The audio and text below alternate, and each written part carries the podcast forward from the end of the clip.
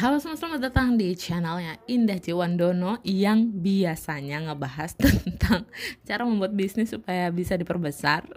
Kok yang biasanya ndak? Ya kali ini gue bakalan ngebahas tentang hal yang agak sedikit melenceng tapi sangat cocok juga buat kita pelajarin. Apalagi kan kita di sini ngebahas bisnis uh, start dari rumah kan. Ada kemungkinan juga berarti lo banyak waktu di rumah yang mana lo mungkin punya anak usia di bawah enam tahun uh, yang mau lo persiapkan untuk sekolah gitu. Terus lo mau bahas apa ndak jadi gue pengen ngebahas tentang pendidikan preschool anak. Kemarin jadi gini gue tuh kan Instagram gue Indah Jiwandono itu kan uh, sebenarnya mau gue fokusin buat ngebahas tentang uh, bisnis ya. Nah kebetulan mungkin teman-teman gue banyak yang follow juga uh, ini yang punya anak usianya masih uh, di bawah 6 tahun yang belum sekolah. Nah, kebetulan gue memang kan mau nge-homeschoolingin anak gue nih, ya kan. Waktu itu gue sudah ikut kelas yang di Jogja, pelatihan homeschooling itu untuk anak yang sudah siap belajar sebenarnya kayak gitu. Nah kemudian gue hari ini hari apa sih? Hari Selasa uh, pokoknya gue tanggal 9 ikut lagi 9 Oktober gue ikut lagi kelas Montessori homeschooling pre homeschooling jadi uh, intinya adalah mempersiapkan anak sebelum sekolah ya kan? Kan anak gue walaupun homeschooling nantinya uh, gue rencanakan homeschooling maka uh, gue harus nyiapin dulu dia sampai bisa um, menyerap ilmu nanti yang mau gue ajarin tentang materi-materi yang agak lebih kompleks kan kayak gitu.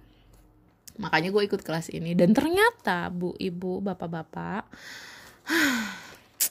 ternyata banyak sekali hal yang gue pelajarin yang bikin gue shock. Shocknya tuh gini ya. Ini basic tapi orang aduh gue sampai nggak bisa berkata apa-apa lagi. Karena ada hal yang akhirnya gue tahu dari kelas ini yaitu keterlambatan anak gue ngomong anak gue kan ada dua nih. Uh, yang pertama namanya Jati Basupati Jati yang kedua namanya Gaharu. Nah Jati itu telat ngomong menurut uh, kalau standarnya gue lihat ya telat ngomong. Dia usia baru mulai ngebeo ini ini ini itu di usia dia umur 3 tahun. Telat banget kan sebenarnya. Nah tapi gue sebagai ibu yang memang memiliki prinsip tidak ingin membanding-bandingkan anak yang penting progresnya dia ada kemajuan ya kan? Gue tidak pernah menilik ini problem dia apa gue nggak pernah tahu. Karena kalau dibilang misalnya karena YouTube ya misalnya dibilangnya karena YouTube itu akhirnya kan dia uh, jaraknya sama adiknya nggak terlalu jauh tuh. Satu tahun enam bulan gitu kan.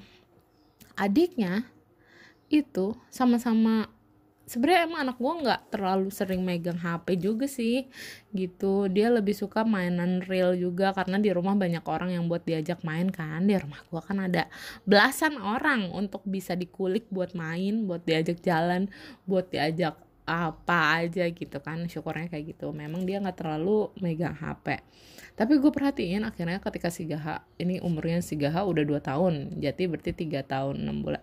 Itu si Gaha itu ngomongnya di usia dia udah 2 tahun ini udah banyak. Di mana waktu Jati umur 2 tahun itu Jati disuruh ngomong sesuatu aja tuh susah banget. Gue pikir nggak ada problem kan. Sampai akhirnya gue ikut kelas ini. Dan gue terbengong-bengong karena setelah gue pelajar nanti ini bakalan gue jelasin ya. Lo nggak usah uh, uh, kebingungan dulu nih. Mungkin gue agak jumping nggak jelasnya. Tapi salah satu yang gue sadari adalah gini. Memang si jati itu tidak merangkak. Tahu-tahu dia langsung jalan lah apa hubungannya sama ngomong? Kan gitu ya. Ternyata besar kemungkinan dia telat ngomong karena dia skip merangkak. Jadi jati tidak merangkak jadi dia uh, langsung jalan bahkan langsung lari. Kayak gitu. Waktu di usia harusnya dia merangkak dia nggak tahu kenapa dia nggak merangkak. Dia cuma duduk pegang-pegang tapi nggak ngelakuin yang ngerangkak pakai tangan itu loh yang dang dang gitu enggak gitu. Dan gue udah berusaha ngajarin dia merangkak. Ada satu temen gue yang bilang ajarin dia merangkak. Gue pikir tidak jadi temen gue ini mungkin tahu bahwa merangkak itu penting tapi tidak bisa ngeartikulasiin ke gue ngejelasin ke gue kenapa ndah merangkak itu penting? Itu problemnya makanya gue sekarang mau ngejelasin ke lo semua yang bingung apa hubungannya merangkak sama ngomong dan yang lainnya jadi akhirnya Jati langsung jalan. Dan memang si Jati itu dia jadi telat bicaranya gitu. Aduh susah banget ngo nyuruh dia anak usia waktu itu udah udah dua setengah tahun aja ngomong AC aja gue udah syukur. Telat banget kan? Mama papa masih oke okay lah. Jadi setiap dia akhirnya udah usia dua tahun dia ngomong itu gue amazing banget kata gue tapi minimal dia ada progresnya kan. Sampai akhirnya pas adiknya sekarang umur 2 tahun dan banyak ngoceh dia kayaknya mulai ngeliat adiknya dan akhirnya dia mulai berani untuk ngomong. Bersyukurnya kayak gitu. Si Jati baru sekarang bi bisa mengekspresikan aduh sakit. Telat telat gue ha harus ngakuin itu telat tapi permasalahan kenapa telatnya itu gue baru tahu di kemarin di kelas Montessori yaitu dia istilahnya adalah skip motorik. Skip motorik itu membuat dia sangat mungkin uh, problem nanti di perkembangan selanjutnya. Nah ibu-ibu dan bapak-bapak gue Indah akan menjelaskan kalau doain ya gue bisa ngejelasin ini by podcast ini secara baik dan benar. Apa hubungannya itu semua? Jadi gini gue diberi satu buku. Nah gini ya gue tuh selalu sama kayak nyaris nih sama kayak ibu-ibu yang lain yang bilang pendidikan anak itu wajar orang tua itu susah karena nggak ada ilmu ngebahas ini. Bullshit man. Bullshit. I hate banget gue ngambil belief ini. Bullshit. Ada pelajarannya. Gue aja yang nggak tahu. Lu kalau tahu gue tuh sangat interest belajar sesuatu apa pun karena gue punya belief itu bahwa mendidik anak itu tidak ada pelajarannya ya. Tidak pernah ada kita yang dipersiapkan buat ini ngedidik anak sehingga wajar kalau ini mewajarkan hal yang sebenarnya ada. Ada pelajarannya itu gue mencaci maki diri gue sendiri. Anjir. Anjir ini ada pelajarannya. Kenapa gue kenapa gue nggak ambil waktu gue untuk paham ini? Kan gitu. Jadi pelajarannya itu kita pakai metode yang gue pelajarin. Mungkin ada banyak metode di luar uh, di luar sana tapi yang gue pelajarin ya kita nggak usah terlalu ngeyel berapa metode yang mau kita pakai. Kan nggak usah ya. Tapi ada satu metode namanya uh, Montessori ya Montessori ini di uh, apa ini udah lama banget sebenarnya metodenya di didirikan apa dibuat sama kalau nggak salah namanya Maria Montessori. Nah siapa yang buatnya nanti itu lo bisa googling sendiri. Dan intinya adalah uh, mereka mempelajari banget tentang preschool ini. Preschool ini apa sih dah usia-usia sebelum sekolah yang masih sangat golden period itu loh. Yaitu umur sebelum 6 tahun apa sih pentingnya ngurusin ini? Ternyata penting banget. Kenapa sih nggak ada orang yang bilang ke gue kalau ini penting banget? Hah, emosi gue.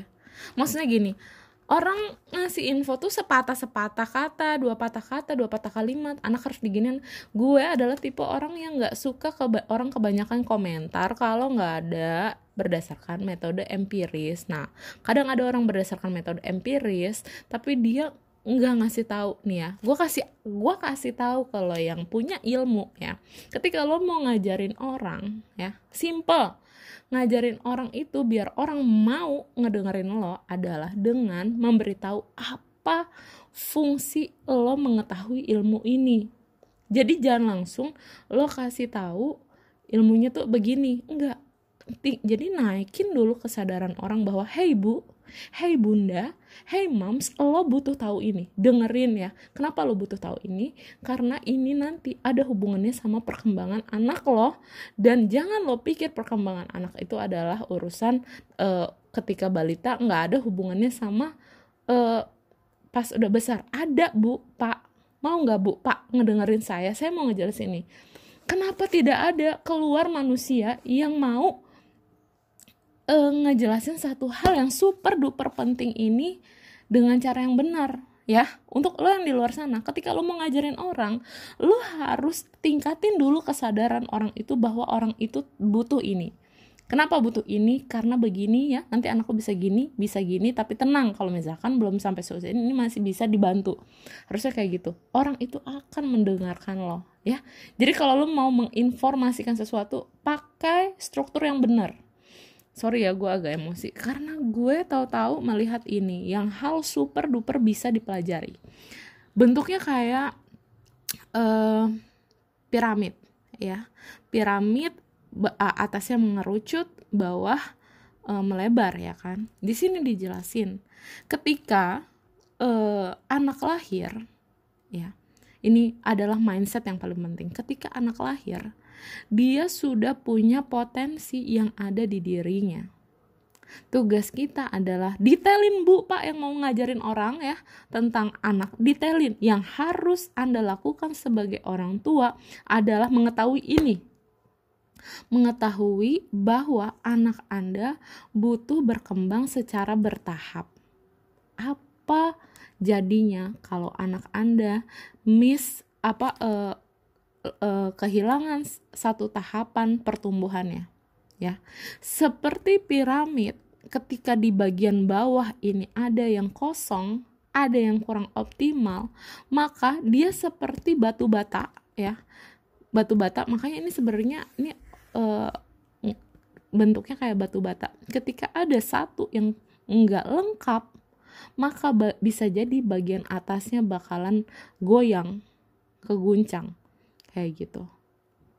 Oke, gue jelasin dari bawah berarti ya.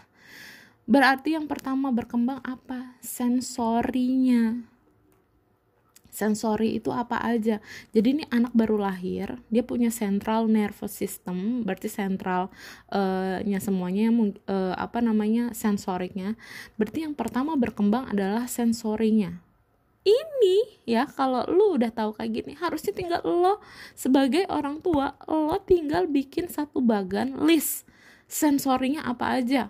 Pertama ada penciuman.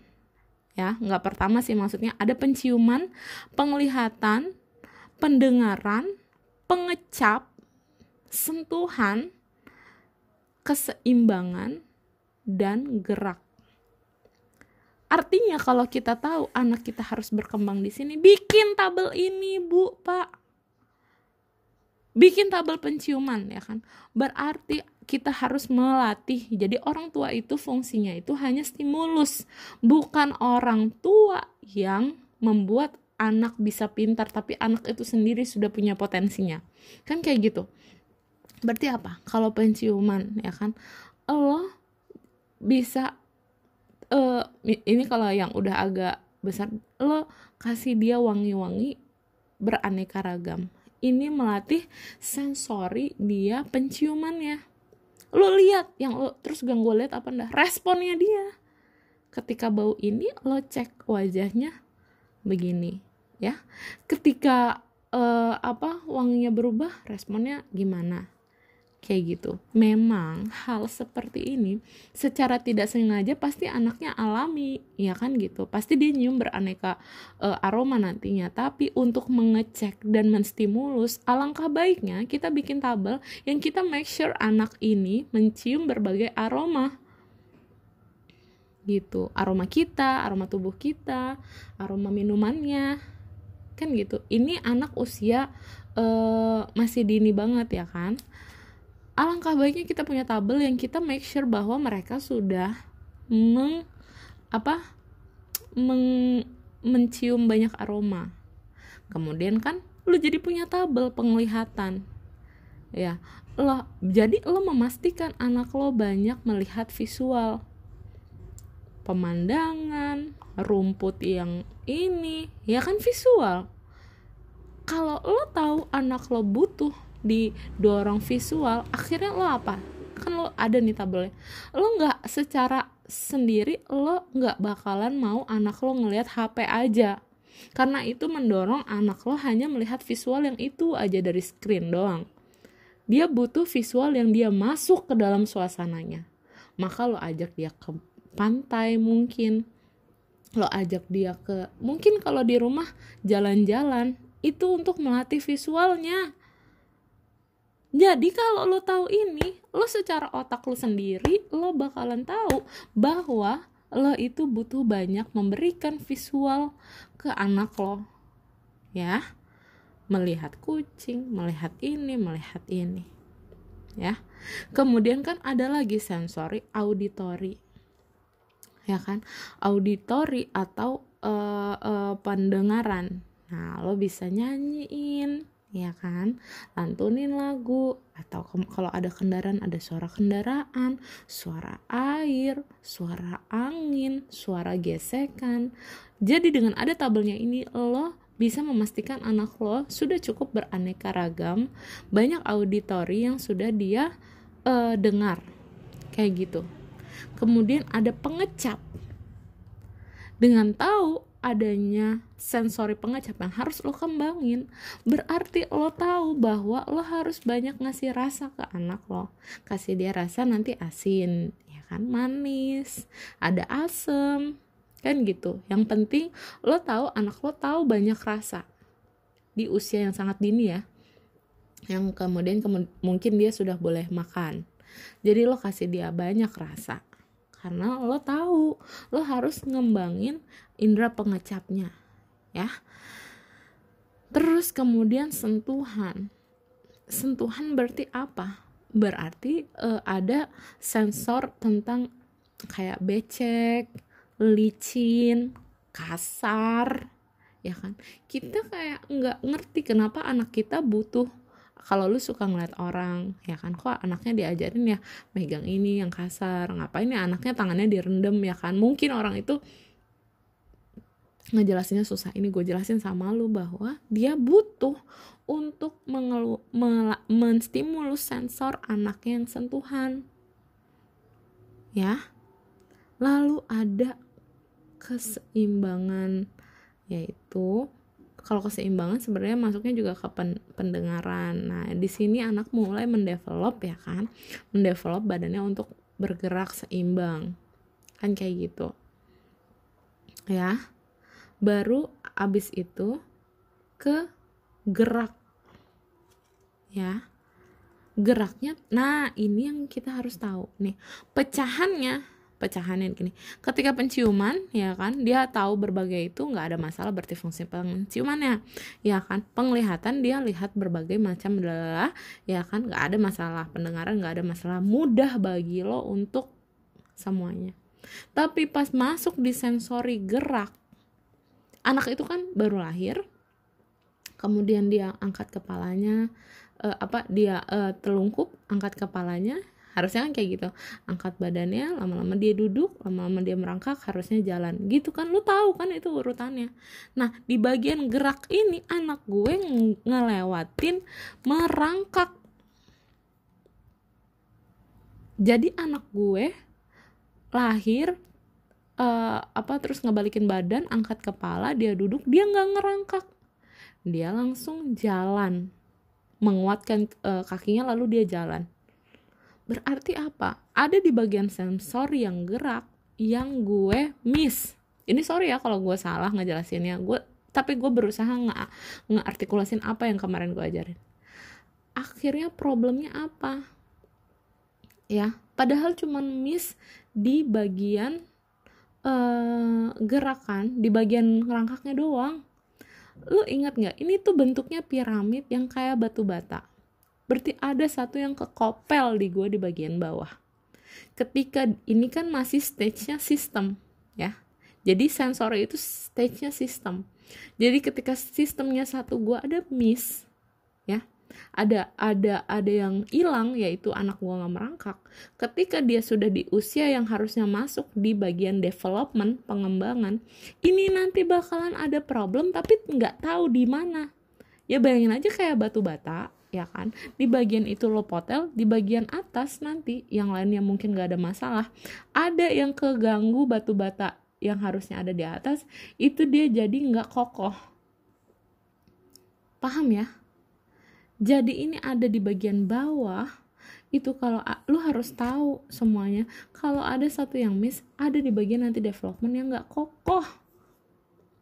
Nah di bagian development mungkin ini nanti gue nggak bakalan uh, ngomong semuanya ya.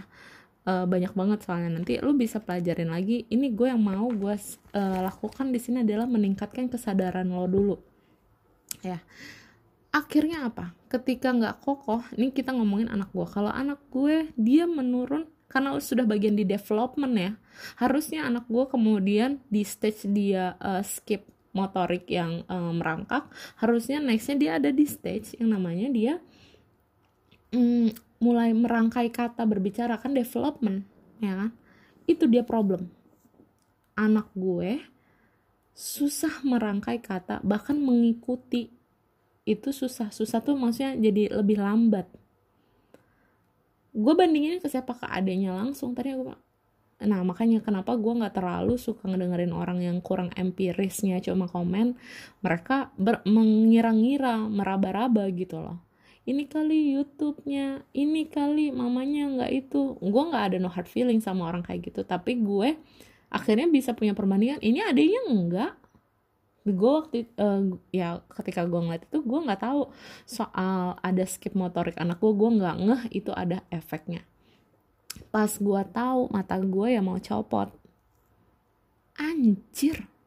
Karena skip motorik anak gue sangat mungkin jadi telat ngomong. Akhirnya makanya uh, nanti gue mau kejar skip motorik dengan cara ngajak dia uh, apa ngerangkak kayak gitu Nah, kalau bagian development ya, yaitu udah agak dia bisa mulai uh, dia sadar keberadaan di badannya ini, ya kan? Development juga nanti banyak hal pos apa tentang cara dia apa duduk dia itu jadi tahu dia itu kalau masuk oh begini oh begitu itu penting kayak nggak penting ya nanti bukannya tahu sendiri. Kan kayak gitu. Itulah salahnya kita. Dengan kita punya bagan ini kita jadi bisa ngecek ada nggak yang anak kita miss? Kan gitu. Kalau kita nggak tahu ini kita gimana tahu? Terus apa dah kalau misalnya masa nih logikanya aja. Ini urutannya ya pertama dia yang berkembang sistem baru development baru intelektual itu di di paling atasnya piramid yang kemarin gue belajar di Jogja itu ya untuk yang paling atasnya piramid. Tapi masalahnya itu gimana gue bisa mencapai itu? Kalau di bagian bawahnya ini gue salah cuy. Kan gitu. Lu pengen anak lo cerdas intelek apa segala macam. Tapi lo enggak. Ini gue punya cerita ini agak personal. Gue kenal sebenarnya bukan saudara gue juga ya pokoknya kenal. Dia itu kayak uh, bisa dibilang orangnya ningrat orang ini sorry banget nih kalau ada yang tahu ini siapa dan ngedenger ini cuma buat pelajaran bukan buat ngomongin. Dia tuh kayak orang itu ningrat gue tahu banget. Uh, waktu gue kecil ya karena dia sebenarnya anaknya itu dia jadi itu tuh kayak uh, sepantaran nyokap gue misalnya dia punya anak. Karena dia anak ini ningrat eh dia ini dari keluarga darah biru anaknya itu bahkan mandinya aja itu di kasur. Gue agak shock juga tapi gue nggak ngerti apa apa hubungannya. Mereka kan berapa bersaudara gitu. Nah berart terus kok jadi agak aneh pas di usia udah waktu itu harusnya bisa jadi teman main gue ya. Kok dia kayak anak bayi ya? Gitu. Gue maksudnya pemikirannya kayak ini apa ya bahasa ini ya pokoknya kurang deh gitu kan. Sampai akhirnya dia sekarang kuliah bisa loh dia dan akhirnya sekarang dia udah tuir dong udah kayak gue. Itu dia punya sikap yang aneh banget padahal dia kuliah. Anehnya tuh kayak ini misalnya gini dia kan di bawah gue umurnya. Tahu-tahu dia nyuruh dia nyodorin tangannya ke gue dengan mukanya agak nggak jelas ngeliat ke mana. Terus dia suruh gue salim gue kan gue jadi latah kan waktu itu. Eh kok gue ini eh itu kan yang kema itu kan itu gitu. Karena bukan saudara gue juga kan. Astagfirullah pas gue tahu ini ya ampun. Itu sangat mungkin karena orang tuanya ini nggak ngerti konsepnya ini. Anaknya sangat banyak skip sens uh, bagian sensori ini. Ya gimana? Anaknya aduh anak itu kan kadang walaupun dia nggak nggak diapa-apain anggaplah anak lo baru lahir tidur aja tuh seumur hidupnya. Ya kan? Bisa. Misalnya nih kayak gitu kan. Dia nggak melalui mungkin merangkak melalui banyak mengecap merasa ini itu mendengar ini itu. Akhirnya ketika di bagian development dia masuk di stage development kemudian ada yang tidak berkembang dengan baik gue waktu kecil gue ketemu dia di bagian waktu umur dia bagian development. Aneh banget. Uh, mungkin development apa udah di atas enam tahun ya? Di, development itu masih di bawah itu ya? Masih di bawah enam tahun gitu kan. Gue anjir ini tuh penyebabnya. Karena dia anak ningrat dia benar-benar diadu di ini. Jadi ada problemnya di development. Akhirnya lu mau dikuliahin apa? Intelek kan berarti itu academic learning behavior itu di paling atas. Itu juga jadi problem. Kayak gitu. Jadi gue gimana mau ngajarin anak gue nanti di homeschooling? Berarti kan yang kemarin gue pelajarin itu di bagian inteleknya. Kalau gue nggak tahu piramid penting ini. Astaga astaga aduh. Gue kayaknya aja ketawa pas denger itu. Aslinya hati gue tuh hancur banget.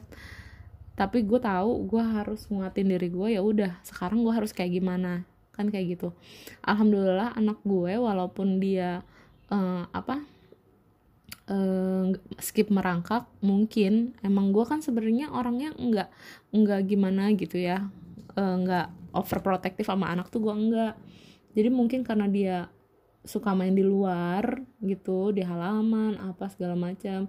Dan kemudian gue tanpa gue sengaja gue beliin dia kayak lorong. Tanpa gue sengaja tuh maksudnya gue nggak tahu kalau ada kebutuhan dia merangkak.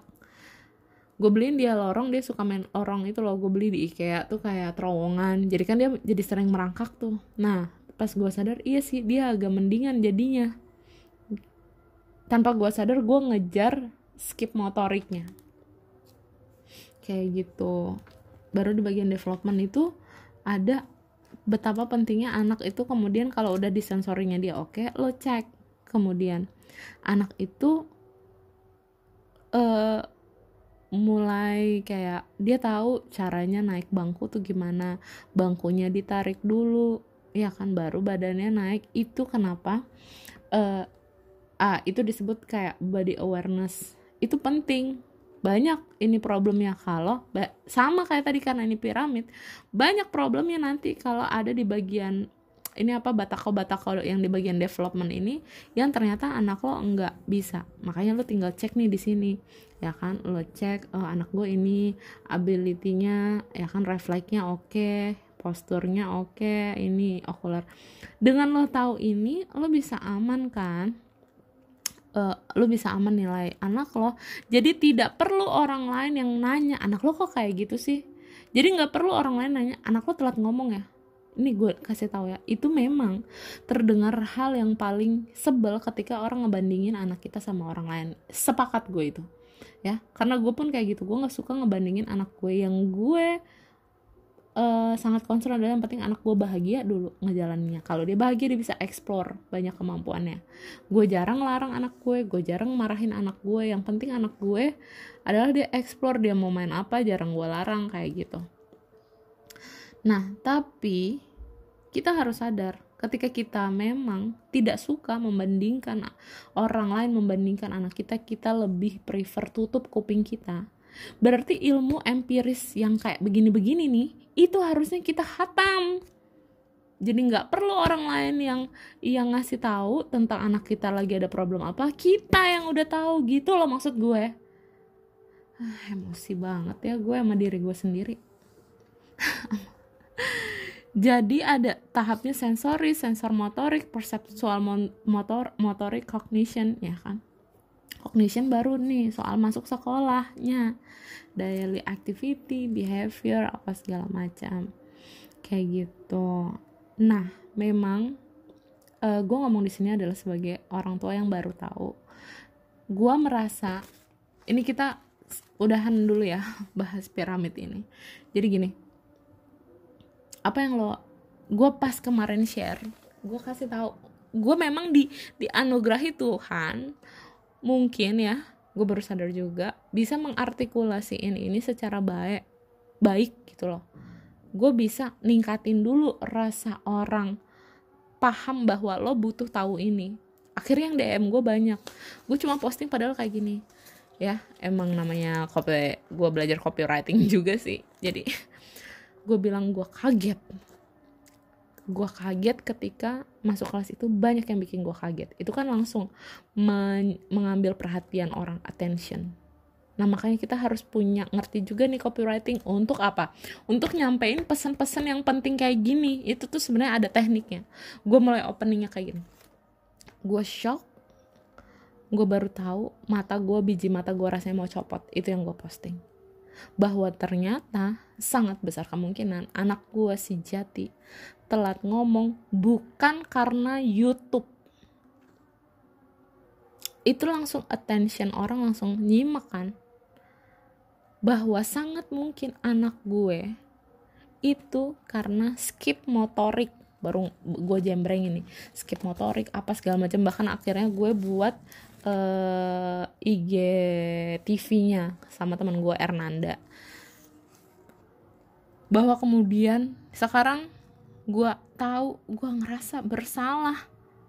Bagi gue konsep ini nggak tahu ya bagi lo. Bagi gue ini sangat mudah untuk minimal jadi patokan kita. Nah lihat nih di buku ini aja tulisannya gini doang. Marilah kita melihat tabel piramida belajar yang dapat menjadi acuan kita dalam mengenai bagaimana anak belajar. Lu lihat deh kalimatnya. Kayak nggak penting kan? Tolonglah para pendidik-pendidik orang tua kalau emang lo tahu ini butuh lo belajar deh dikit copywriting. Harusnya lagi nih ibu tahukah ibu jika ibu miss satu ini maka akan berdampak ke depannya untuk anak-anak ibu. Oh itu langsung itu. Makanya itulah kenapa belajar copywriting itu penting. Karena apa? Kayak gue kalau misalkan gue nggak tahu ini penting, apaan sih? Marilah kita melihat tabel piramida belajar menjadi acuan kita adalah pakai bahasa market lu cuy. Ibu-ibu, pernahkah ibu terpikir kalau mungkin anak ibu telat ngomong karena dia skip bagian motoriknya kayak gitu. Harusnya. Aduh pusing pala gue. Kalau kayak gitu kan pasti orang jadi gini ya. Lu mau tingkatin kesadaran orang ya ya lu juga coba belajar gimana caranya menyampaikan pesan yang bisa menggerakkan orang.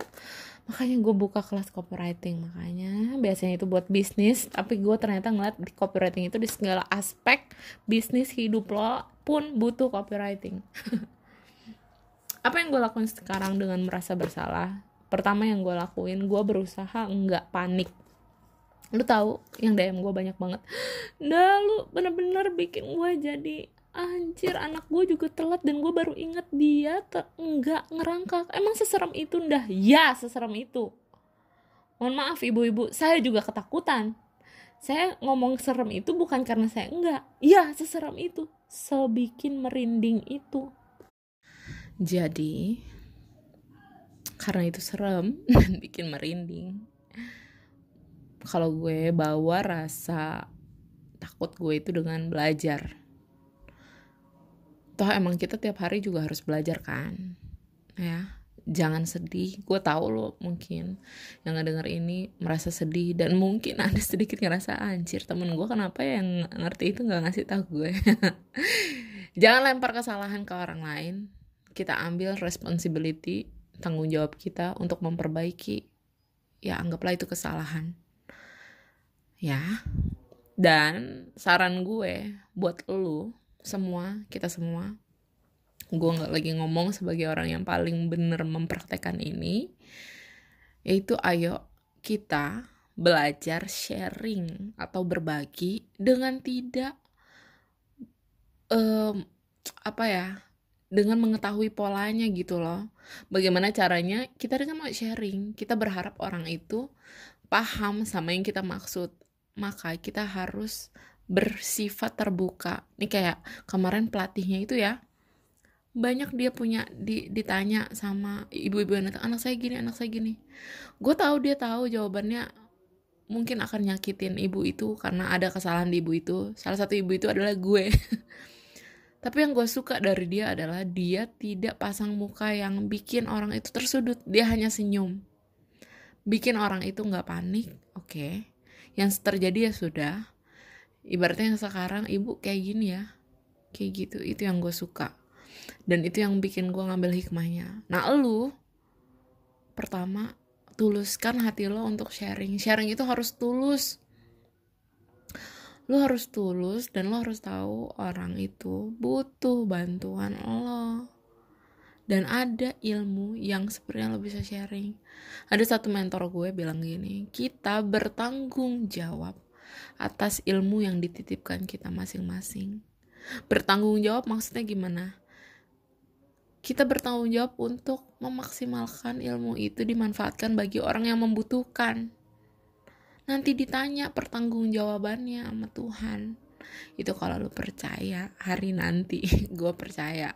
Makanya gue kalau punya ilmu apa ya gue sharing yang gue rasa lo oh, lu butuh ilmu itu oke. Okay. Ini gue kasih karena itulah bentuk pertanggungjawaban gue sama ilmu yaitu gue sharing kalau gue lebih dalam lagi gue ingin berusaha orang tahu bahwa dia itu ada masalah ini oke okay. sini gue ayo kita bareng-bareng cari solusinya kayak gitu oke okay? Oke, okay, kayaknya salah gitu dulu ya sharingnya. Makasih banyak nih udah ngedengerin padahal melenceng dari tentang bisnis. Kalau memang nanti ada info penting yang mau soal ini nih yang mau lo tanyain, jujur aja, gue paling bisa ngasih kontak pakarnya karena gue sendiri gue harus belajar kayak gitu.